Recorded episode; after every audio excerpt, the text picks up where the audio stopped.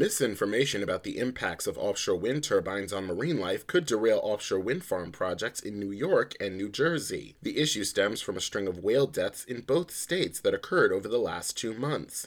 Experts said there's no link between offshore wind turbines and harm to whales, but misinformation has continued to spread. More than 165 New York elected officials signed a letter from elected officials to protect America in support of offshore wind. But Albany County legislator William Reinhart notes there have been concerns about the development of a manufacturing facility at the Port of Albany. He feels any environmental impacts need to be addressed immediately as you develop your wind facilities, whether it's the port or the facilities themselves out in the ocean, you don't want to fall into the pattern of the fossil fuel industry, which is to create an awful lot of pollution, much more than you ever would with wind. But still, you want to follow environmental guidelines and take care of Mother Nature and all that. Reinhart feels the best way to inform people is to present the science as clearly as possible to ensure people have a better understanding of offshore wind. Currently, New York has 4,300 megawatts in offshore wind farms under development. This is part of a goal to have 9,000 megawatts of offshore wind powering the state by 2035.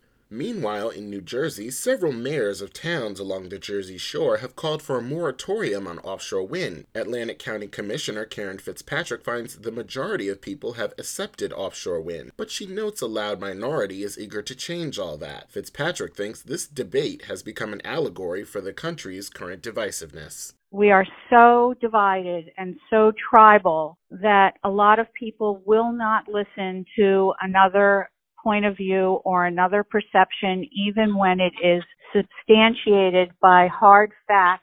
She adds, in order to cut through the shouting of the minority, there need to be town hall meetings and other information sessions with people who are more knowledgeable about offshore wind. Fitzpatrick hopes it will help people see the real benefits to offshore wind and dispel any lies about the projects.